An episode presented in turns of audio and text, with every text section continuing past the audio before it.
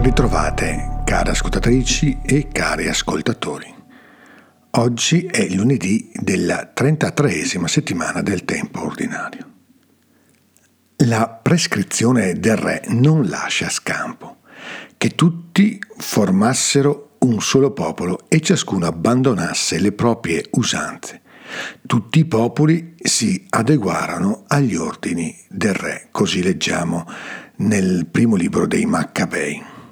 In realtà, come si vede nella conclusione del testo, non proprio tutti si adeguarono al desiderio di quella radice perversa che imperversò nel mondo attorno a Israele come un uragano di seduzione.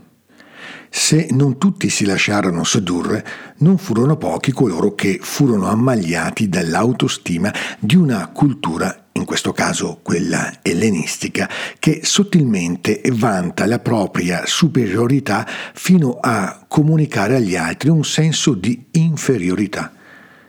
Tutto ciò viene ricordato con una data precisa, nell'anno 145, il 15 di Chesleu, il momento in cui fu innalzato sull'altare un abominio di devastazione.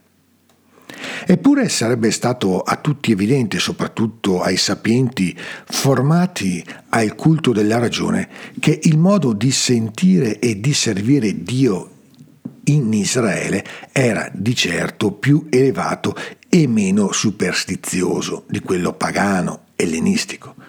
Tuttavia la seduzione è un meccanismo che fa sentire l'attrazione per ciò che soddisfa la propria superficialità, anche a prezzo di sacrificare la propria sapienza. Per questo stracciavano i libri della legge che riuscivano a trovare e li gettavano nel fuoco.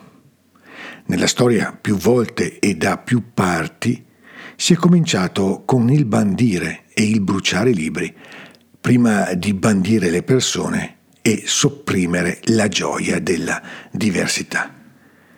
Di tutt'altro tenore è ciò che avviene sulla strada che porta a Gerico, ove un cieco, seduto lungo la strada a mendicare, percepisce il passaggio di Gesù, come si percepisce l'avvicinarsi di un raggio di sole anche ad occhi chiusi. Illumina e riscalda. L'annuncio che viene dato a questo cieco è l'annuncio che può ridare speranza alla nostra vita. Passa Gesù, il Nazareno.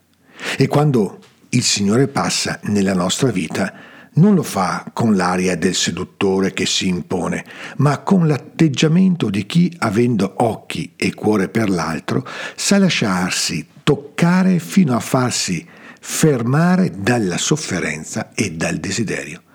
Gesù allora si fermò e ordinò che lo conducessero da lui. Un testo di Gregorio Magno ci porta al cuore dell'esperienza del cieco che diventa la nostra stessa chiamata.